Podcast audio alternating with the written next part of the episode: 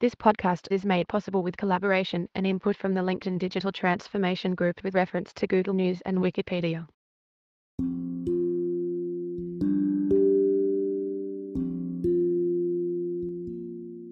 Strategy as a way of life. Businesses must root strategy in moral purpose to thrive in a complex, rapidly changing world. We live in a world of discontinuity and uncertainty, where norms are rapidly disintegrating and businesses are losing their footing. We live in a time of flux and fluidity when mandates for growth are driving high velocity, unrelenting change. We live in a messy world where boundaries are becoming more porous, and unprecedented complexity adds ambiguity and reduces predictability.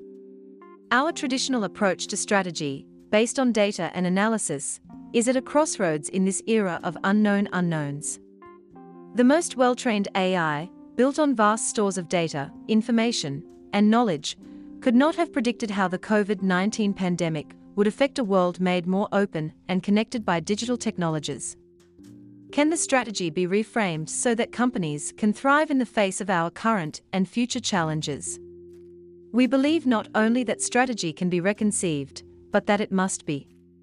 In our 50 years of researching companies both in the US and in Japan, our view of the organization has evolved from an information processing machine, as influenced by Herbert Simon, to a living organism continually creating new knowledge.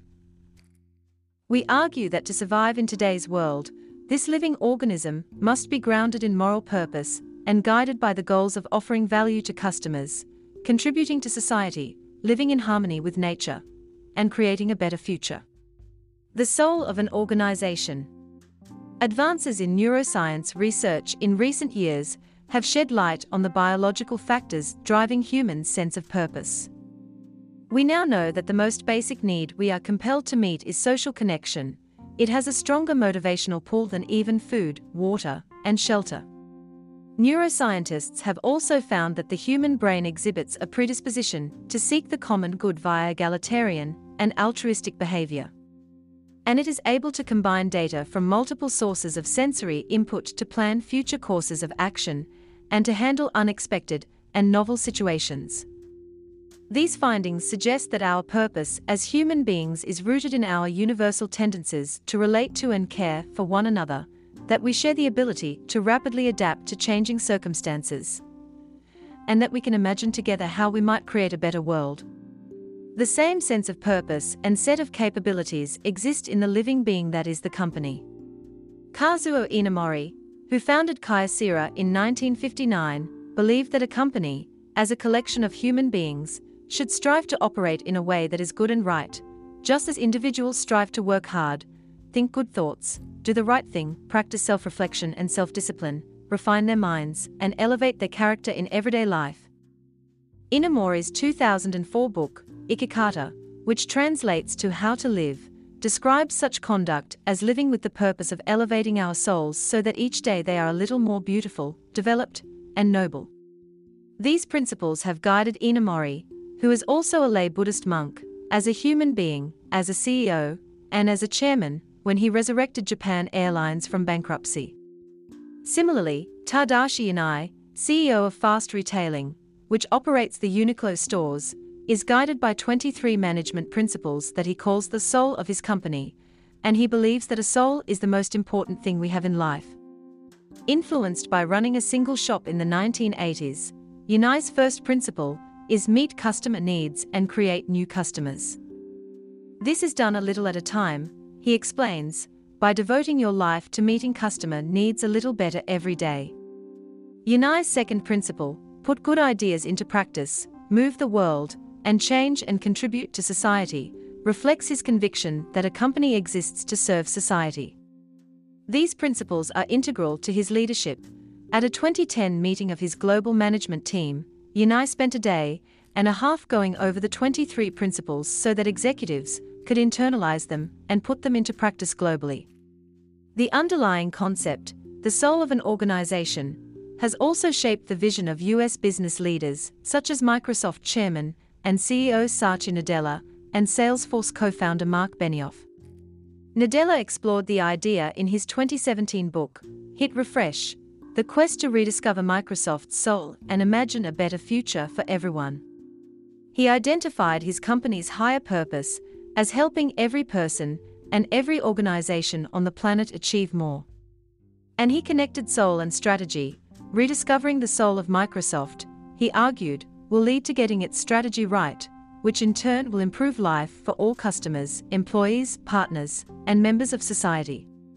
Benioff tied purpose even more explicitly to the organization's role in society, writing in his 2019 book Trailblazer Today's world is so rife with challenging economic, social, and political issues that it's no longer feasible for a company to turn away and conduct business as usual. Over time, your employees and customers, not to mention investors, partners, host communities, and other stakeholders, will want to know your philosophy for doing business. They want to know if you have a soul. Strategy at the crossroads. As the CEOs of two leading American companies talk openly and passionately about the idea that organizations are living beings with souls, invested in improving everyone's prospects, not just their own, we expect that other business leaders will embrace that message. We believe more and more of them recognize that CEOs must start formulating a strategy with their souls and then execute it with their brains. What do we mean by that? Let's examine our terms a little more closely. We use soul to describe the simple truths and principles that guide us to do what is right as human beings, representing a living philosophy born from experience and practice. Soul helps us find our way every day through uncertainty and hardship, it is a way of life. We use brain to refer to the analysis that will help companies operate in a messy world and wend their way through its complexities and ambiguities. Today we have vast amounts of data available, and advanced technologies such as internet connected sensors and AI allow us to gather, process, and interpret that data in ever more sophisticated ways. This means organizations can develop more complex scenarios and simulations, conduct more experiments, and overall respond much more adaptively to unforeseen events than they used to. By starting with the soul, companies can crystallize how they are going to achieve their purpose of making a better future for everyone. Drawing on deeply held values, companies can imagine what kind of future they wish to create and then use their brains to make it happen. They have all the analytical tools they need to achieve their goal of generating superior returns. The key question then becomes how should companies use both souls and brains so that strategy becomes relevant to the world we live in? 6 practices that infuse strategy with soul. Doing the ordinary things in life a little bit better every day elevates individuals. During the COVID 19 pandemic, for instance, small things such as wearing masks, washing hands, and keeping social distance have all helped prevent the spread of the disease. Each small practice that makes our bodies a little healthier, our minds a little more peaceful, the air we breathe a little cleaner, and the places in which we stay a little more beautiful helps us connect to the goal of improving ourselves and our world. Likewise, doing the ordinary things a little bit better every day in our jobs, such as working hard, making ethical choices, being kind, Practicing self reflection and self discipline, being humble, and being thankful elevates our work lives. This builds culture at the organizational level and character at the personal level. These behaviors have to be practiced every day so that they become a way of life, just like Toyota has built daily routines, or Kata, into its famous Toyota Production System, TPS. Kata is defined as a means for keeping your thoughts and actions in sync with dynamic, unpredictable conditions. For it includes process related practices such as Ask Why Five Times, the Kanban card that accompanies components sent along the production line, Yokoten, best practice sharing, Jidoka automation, Mieruka visualization, and the A3 reporting process, named after the paper size. It also includes conduct related practices like OASIS, an acronym for saying ohayo, good morning, arigato, thank you, shitsurei shimashita, pardon me, and sumimasen, excuse me, I'm sorry, on the shop floor. These practices ensure that things get done the right way in any company that follows the TPS. Similarly, as we have learned over decades of studying organizations, companies can adopt six daily practices to elevate strategy to a way of life. 1. Cope with complexity. 2. Adapt to change. 3. Embrace dynamic duality. 4. Empathize with everyone. 5. Tell stories. 6. Live with nature.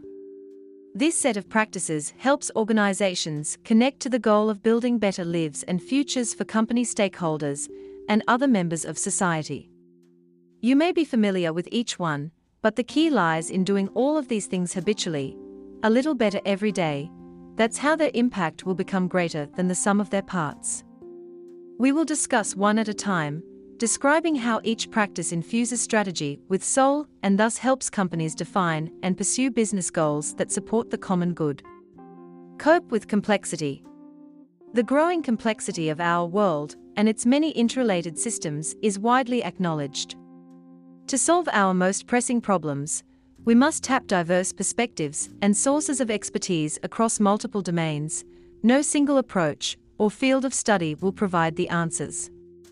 Likewise, we must bring all of our own diverse capabilities to bear the ability to sit with a complex problem and tap both analytical and intuitive thinking to address it is increasingly crucial to organizations.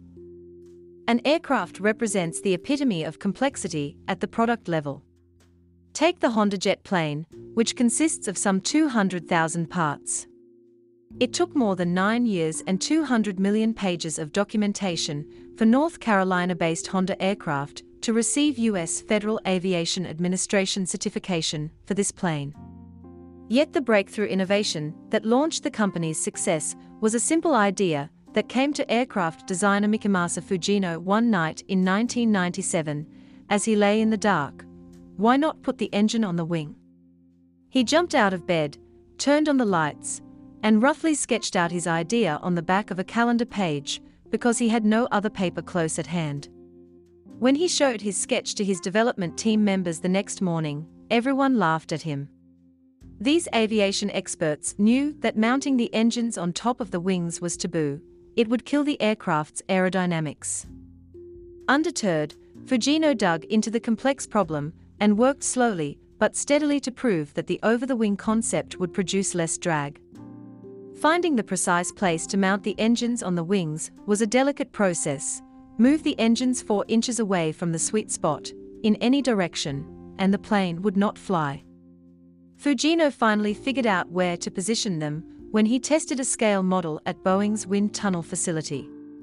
He had overturned conventional wisdom while coping with an extremely high level of complexity. HondaJet made its maiden flight in 2003 in the US and received rave reviews. However, Fujino was exhausted by his decades long quest to create an industry changing small jet. He had been working on the challenge since 1986 when Honda first assigned him to an R&D team working to develop an experimental aircraft. He confided to us that when he took a three-week vacation with his family in the Bahamas after the test flight, he considered quitting the company. Fortunately, an American executive staying in the same hotel told him how cool the jet looked and promised to buy one.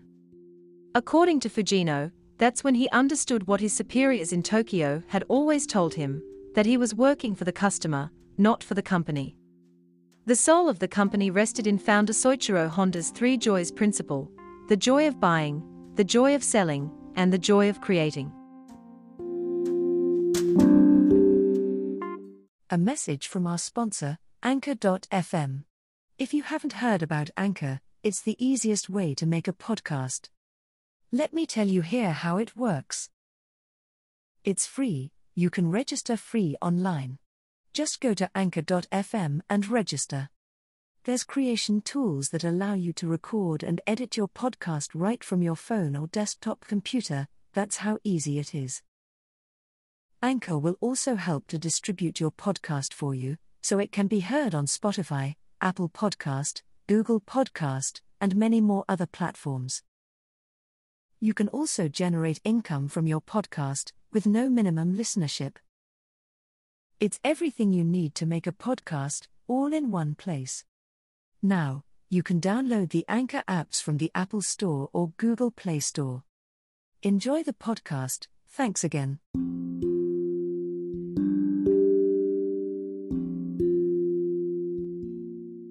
The ability to cope with complexity allowed Fujino to successfully persevere and introduce a transformative innovation.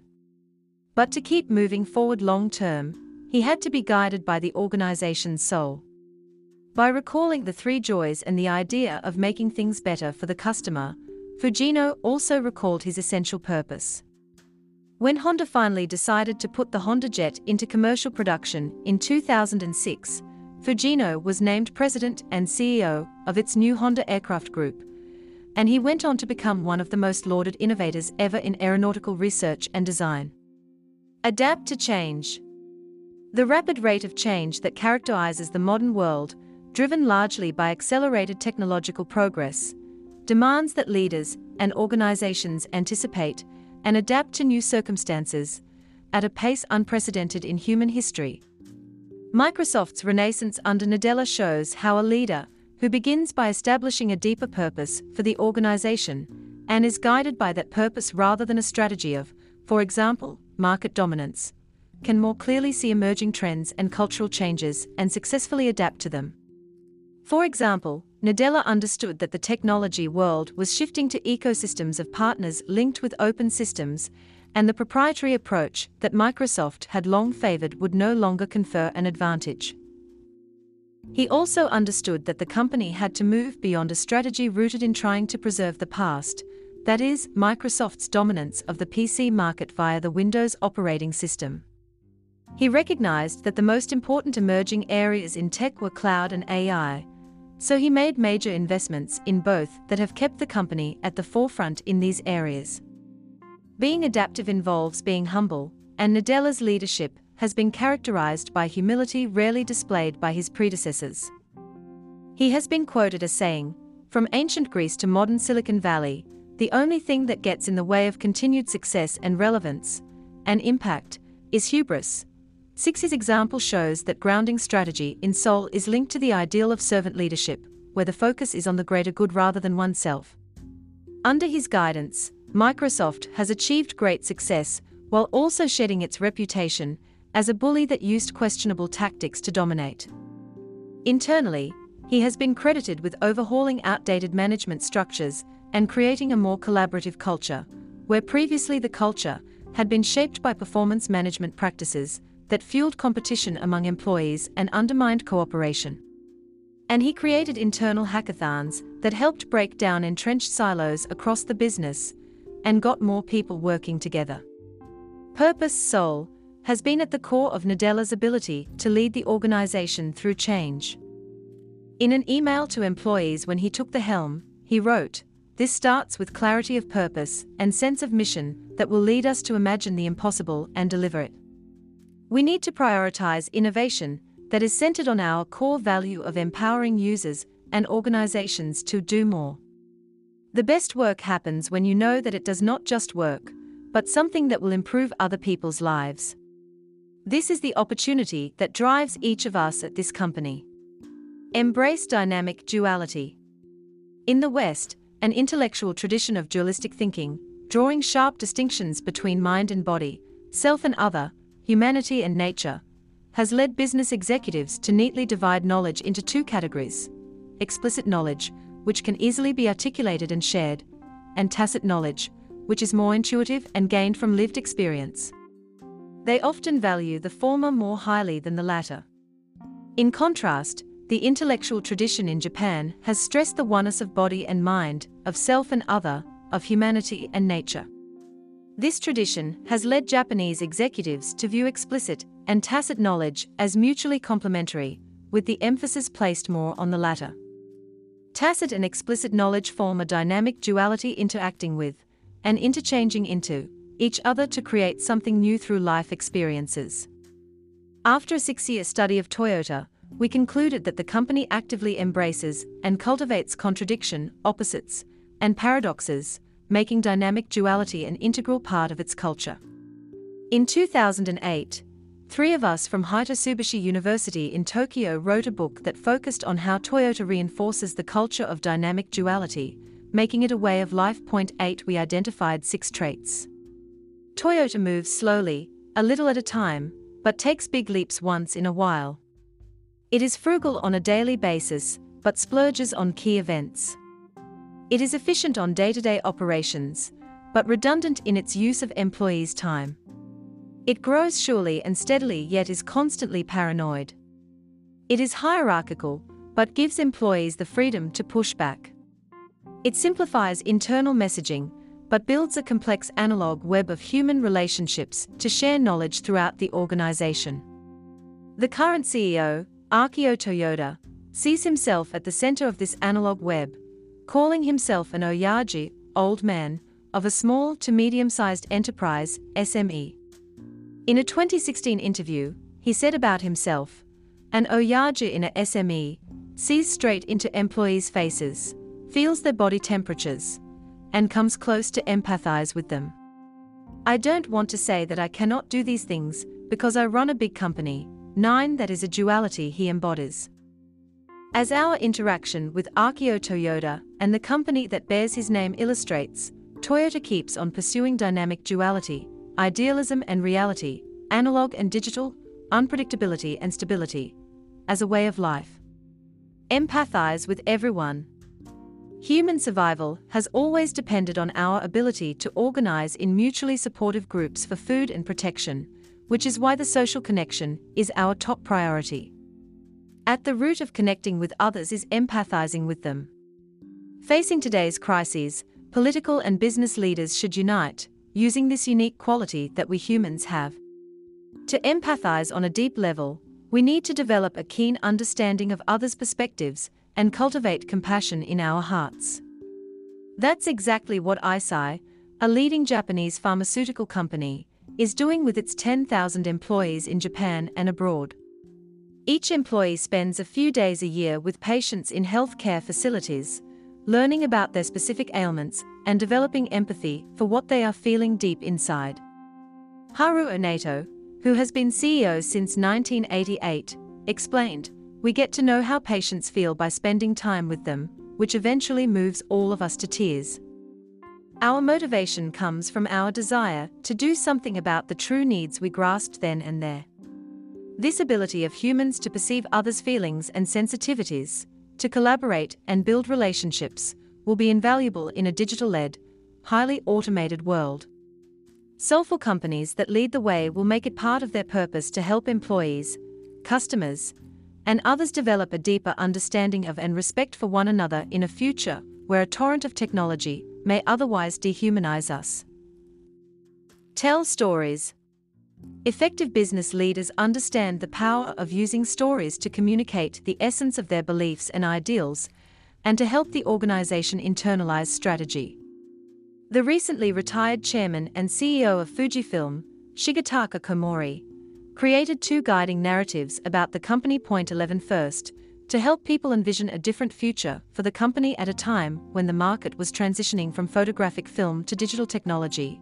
Komori chose to reinterpret a famous quote from German philosopher Georg Wilhelm Friedrich Hegel. The owl of Minerva spreads its wings only with the falling of the dusk became, the owl of Minerva spreads its wings at the beginning of a new age. The original quote depicted knowledge, symbolized by the owl, as hindsight, arriving only when the day is done. In the reinterpretation, we see how knowledge can bring us into the future. Komori's strategic narrative identified Fujifilm with the Owl of Minerva taking off at the beginning of the new age of digitalization. Second, Komori used stories to encourage all of his employees to use their whole body intelligence, not only their five senses, but also the intuition that springs from lived bodily experience. He told this story to make his point if you are caught in a fire, which direction and how fast should you run to escape the flames? The difference between the people who escape to safety and those who don't is based on intelligence. It is a difference of instinct and intuition. Indeed, Fujifilm escaped the fire that has destroyed other analog businesses. In 2018, it generated the highest revenue in its 87 year history. It had transformed itself from a photographic film company into one engaged in six core businesses healthcare, graphic systems, highly functional materials, optical devices, digital imaging, and documentation.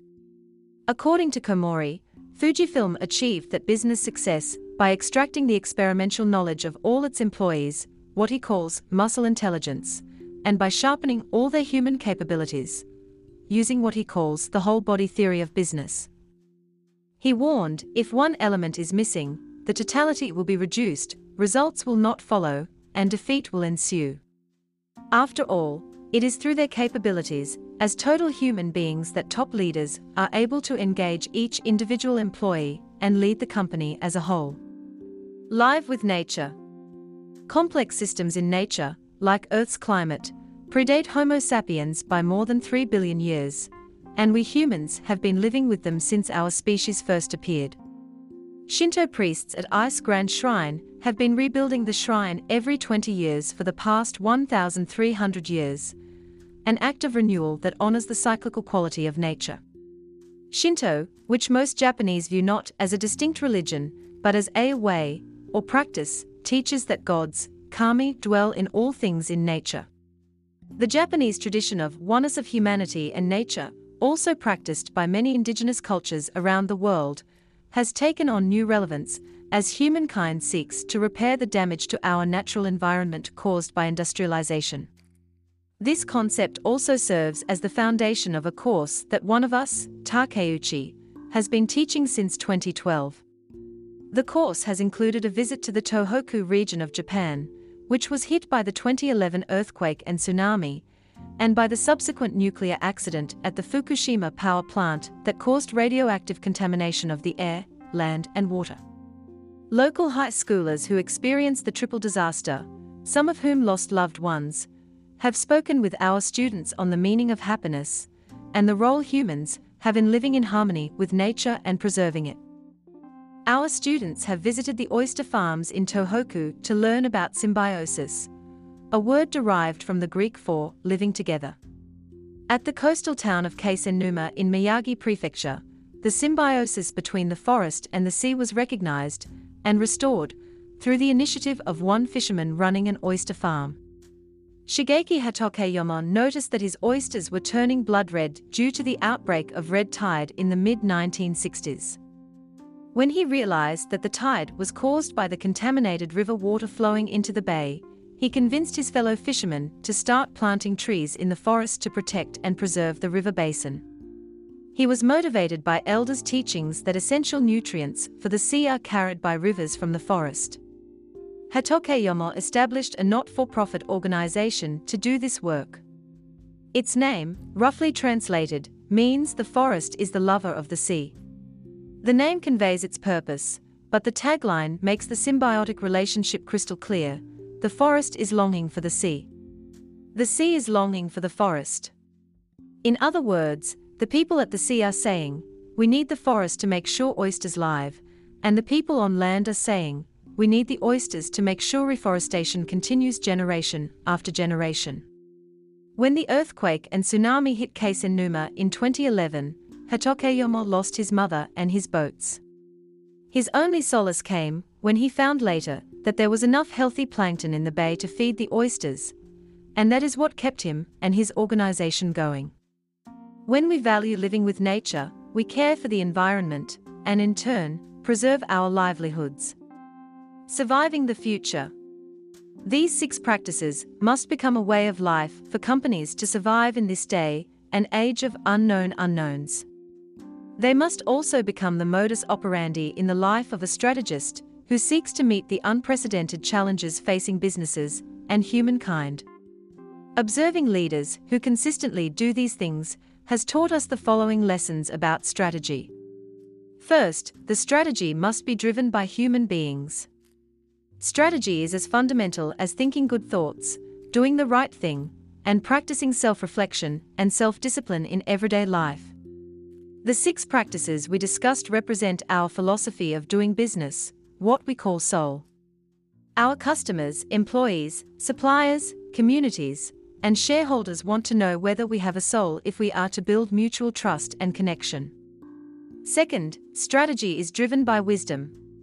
Mother's wisdom, what elders have taught us, and practical wisdom, what lived experience has taught us, enable us to grasp the essence of a matter intuitively, and at the same time, cope with the fast changing world. Companies have to continuously change to survive, so they should focus on becoming a little bit better every day rather than fixate on drawing up a precise plan.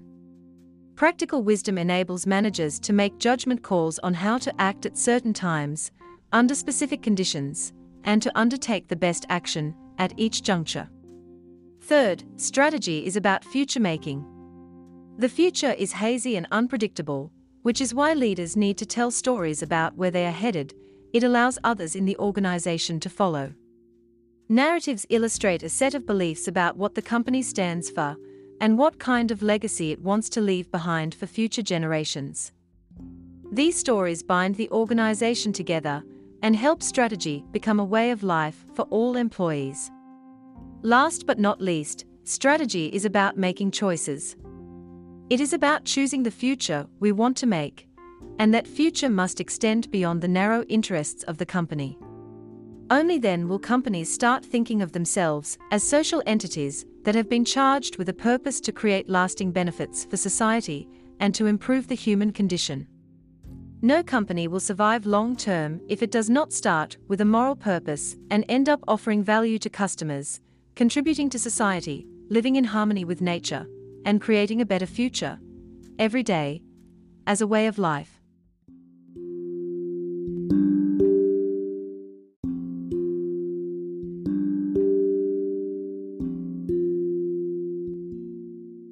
Why so many data science projects fail to deliver organizations can gain more business value from advanced analytics by recognizing and overcoming five common obstacles. The research.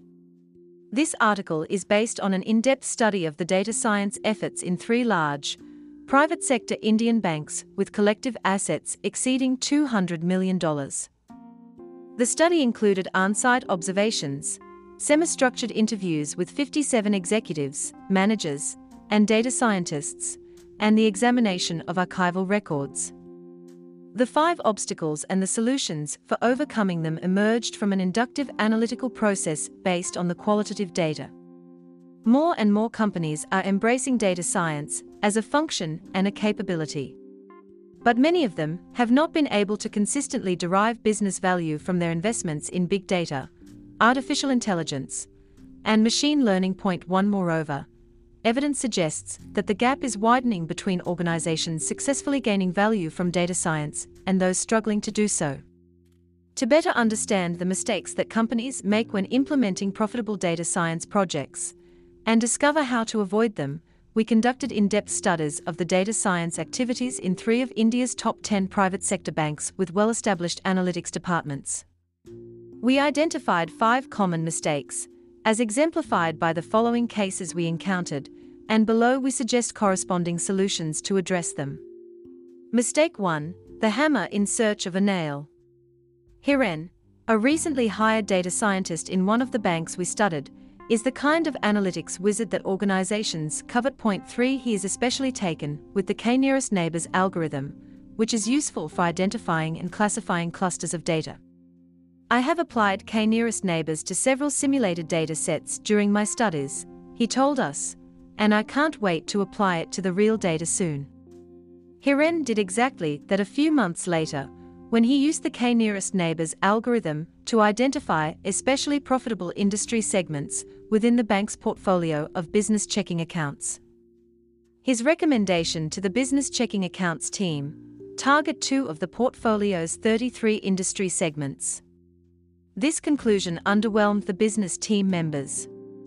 They already knew about these segments and were able to ascertain segment profitability with simple back of the envelope calculations.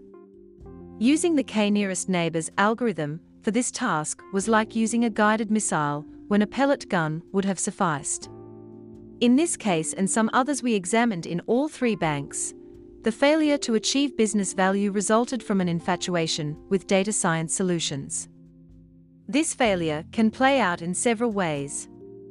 In case, the problem did not require such an elaborate solution. In other situations, we saw the successful use of a data science solution in one arena become the justification for its use in another arena, in which it wasn't as appropriate or effective. In short, this mistake does not arise from the technical execution of the analytical technique, it arises from its misapplication. After Hiren developed a deeper understanding of the business, he returned to the team with a new recommendation. Again, he proposed using the K nearest neighbors algorithm, but this time at the customer level instead of the industry level. This proved to be a much better fit, and it resulted in new insights that allowed the team to target as yet untapped customer segments. The same algorithm in a more appropriate context offered a much greater potential for realizing business value. It's not exactly rocket science to observe that analytical solutions are likely to work best when they are developed and applied in a way that is sensitive to the business context. But we found that data science does seem like rocket science to many managers. Dazzled by the high tech aura of analytics, they can lose sight of context. This was more likely, we discovered, when managers saw a solution work well elsewhere, or when the solution was accompanied by an intriguing label, such as AI or machine learning. Data scientists, who were typically focused on the analytical methods, often could not or, at any rate, did not provide a more holistic perspective. To combat this problem, senior managers at the banks in our study often turned to train. At one bank, data science recruits were required to take product training courses taught by domain experts alongside product relationship manager trainees. This bank also offered data science training tailored for business managers at all levels and taught by the head of the data science unit. The curriculum included basic analytics concepts, with an emphasis on questions to ask about specific solution techniques and whether techniques should or should not be used. In general, the training interventions designed to address this problem aim to facilitate the cross fertilization of knowledge among data scientists, business managers, and domain experts, and help them develop a better understanding of one another's jobs. In related field work, we have also seen process based fixes for avoiding the mistake of jumping too quickly to a favored solution. One large U.S. based aerospace company uses an approach it calls the seven ways, which requires that teams identify and compare at least seven possible solution approaches and then explicitly justify their final selection. Mistake 2 Unrecognized sources of bias. Pranav, a data scientist with expertise in statistical modeling, was developing an algorithm aimed at producing a recommendation for the underwriters responsible for approving secured loans to small and medium sized enterprises. Using the Credit Approval Memos, CAMs, for all loan applications processed over the previous 10 years, he compared the borrower's financial health at the time of their application with their current financial status. Within a couple of months, Pranav had a software tool built around a highly accurate model, which the underwriting team implemented. Unfortunately, after six months, it became clear that the delinquency rates on the loans were higher after the tool was implemented than before. Perplexed, senior managers assigned an experienced underwriter to work with Pranav to figure out what had gone wrong.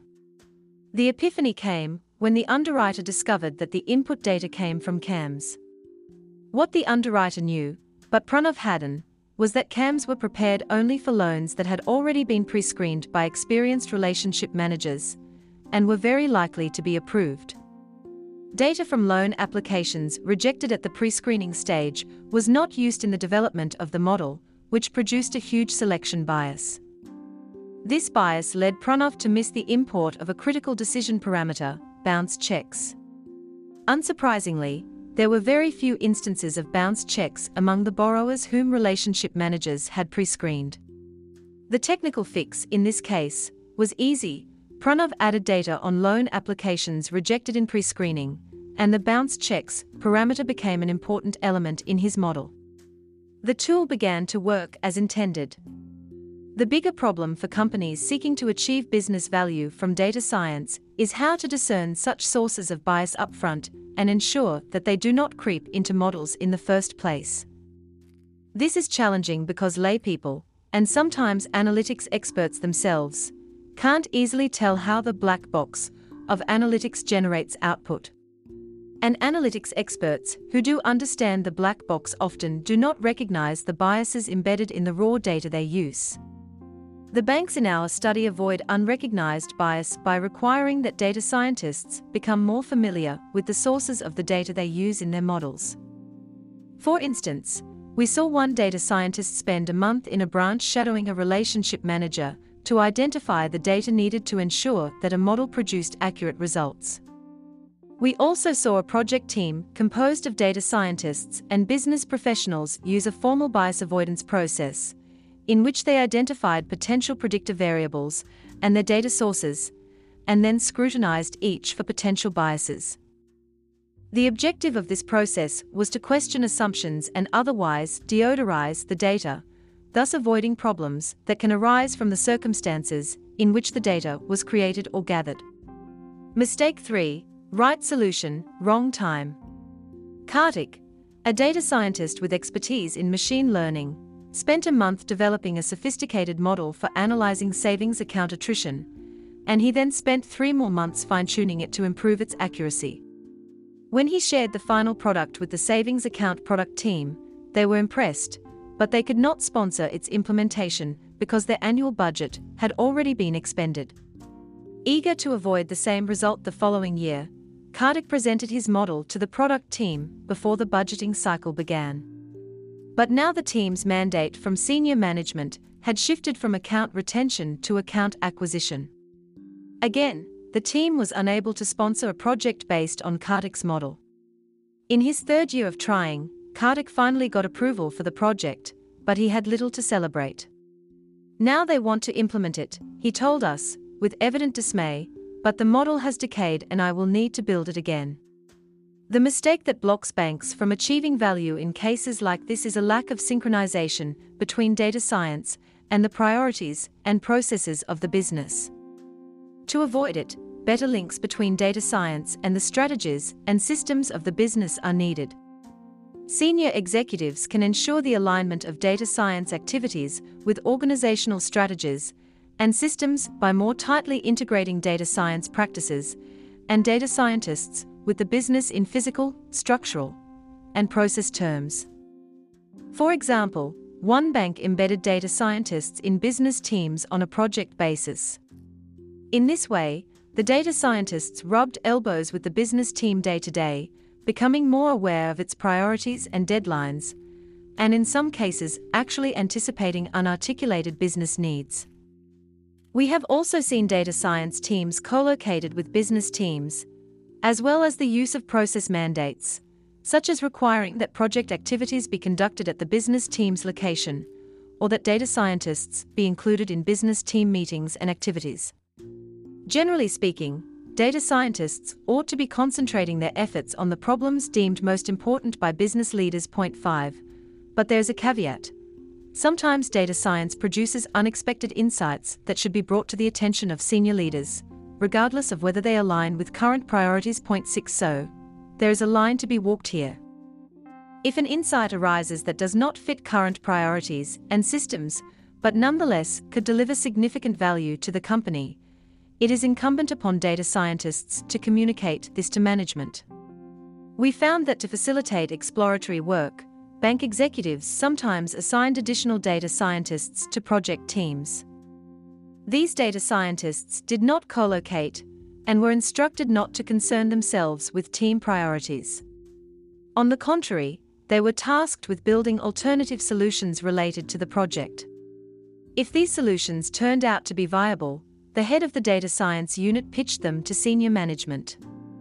This dual approach recognizes the epistemic interdependence between data science and business professionals, a scenario in which data science seeks to address today's business needs, as well as to detect opportunities to innovate and transform current business practices. Point 7 Both roles are important if data science is to realize as much business value as possible. Mistake 4 Right tool, wrong user. Sophia, a business analyst, worked with her team to develop a recommendation engine capable of offering accurately targeted new products and services to the bank's customers. With assistance from the marketing team, the recommender was added to the bank's mobile wallet app, internet banking site, and emails. But the anticipated new business never materialized. Customer uptake of the product suggestions was much lower than anticipated. To discover why the bank's telemarketers surveyed a sample of customers who did not purchase the new products. The mystery was quickly solved. Many customers doubted the credibility of recommendations delivered through apps, websites, and emails. Still looking for answers, Sophia visited several of the bank's branches, where she was surprised to discover the high degree of trust customers appeared to place in the advice of relationship managers, RMs. A few informal experiments convinced her that customers would be much more likely to accept the recommendation engine's suggestions when presented in the branch by an RM. Realizing that the problem wasn't the recommender's model, but the delivery mode of the recommendations, Sophia met with the senior leaders in branch banking and proposed relaunching the recommendation engine as a tool to support product sales through the RMs. The redesigned initiative was a huge success. The difficulties Sophia encountered highlight the need to pay attention to how the outputs of analytical tools are communicated and used. To generate full value for customers and the business, User experience analysis should be included in the data science design process. At the very least, user testing should be an explicit part of the data science project life cycle. Better yet, a data science practice could be positioned within a human centered design frame. In addition to user testing, such a frame could mandate user research on the front end of the data science process. While we did not see instances of data science embedded within design thinking or other human centered design practices in this study, we did find that the shadowing procedures described above sometimes operated as a kind of user experience analysis. As data scientists shadowed other employees to understand the sources of data, they also gained an understanding of users and channels through which solutions could be delivered. In short, the use of shadowing in data science projects contributes to a better understanding of the processes that generate data and of solution users and delivery channels. Mistake 5 The Rocky Last Mile. The bank's Winback initiative, which was aimed at recovering lost customers, had made no progress for months. And that day's meeting between the data scientists and the product managers, which was supposed to get the initiative back on track, was not going well either. Data scientists Thora and Viral were focused on how to identify which lost customers were most likely to return to the bank. But product managers Anish and Jalpa wanted to discuss the details of the campaign to come and were pushing the data scientists to take responsibility for its implementation immediately. After the meeting adjourned without a breakthrough, Viral vented his frustration to Thora. If data scientists and analysts do everything, why does the bank need product managers? Our job is to develop an analytical solution, it's their job to execute. By the next meeting, though, Viral seemed to have changed his mind. He made a determined effort to understand why the product managers kept insisting that the data scientists take responsibility for implementation. He discovered that on multiple occasions in the past, the Information Systems Department had given the bank's product managers lists of customers to target for winback that had not resulted in a successful campaign. It turned out that using the lists had been extremely challenging, partly due to an inability to track customer contacts. So the product managers felt that being given another list of target customers was simply setting them up for another failure. With this newfound understanding of the problem from the point of view of the product managers, Viral and Thora added to their project plan the development of a front-end software application for the bank's telemarketers, email management teams, branch banking staff, and assets teams. This provided them with a tool where they could feed information from their interactions with customers and make better use of the lists provided by the data science team. Finally, the project moved ahead. Viral and Thora's actions required an unusual degree of empathy and initiative. They stepped out of their roles as data scientists and acted more like project leaders. But companies probably should not depend on data scientists in this way, and they may not want to. After all, the technical expertise of data scientists is a scarce and expensive resource. Instead, companies can involve data scientists in the implementation of solutions. One bank in our study achieved this by adding estimates of the business value delivered by data scientists' solutions to their performance evaluations. This motivated data scientists to ensure the successful implementation of their solutions. The bank's executives acknowledged that this sometimes caused data scientists to operate too far outside their assigned responsibilities. However, they believed that ensuring value delivery justified the diversion of data science resources and that it could be corrected on a case by case basis if the negative impact on the core responsibilities of data scientists became excessive. The mistakes we identified invariably occurred at the interfaces between the data science function and the business at large. This suggests that leaders should be adopting and promoting a broader conception of the role of data science within their companies one that includes a higher degree of coordination between data scientists and employees responsible for problem diagnostics, process administration, and solution implementation. This tighter linkage can be achieved through a variety of means, including training, shadowing, co-locating, and offering formal incentives. Its payoff will be fewer solution failures, shorter project cycle times, and ultimately, the attainment of greater business value. Thank you for listening. If you like this podcast, please subscribe and share it with your friends and colleagues. Please also support us by clicking the support button at our page anchor.fm forward slash maifors, M-A-I-F-O-R-S. That's all for today. Hope you enjoy the podcast. We will see you again in the next episode. Have a great day, take care and stay safe. You know, man. You know, man.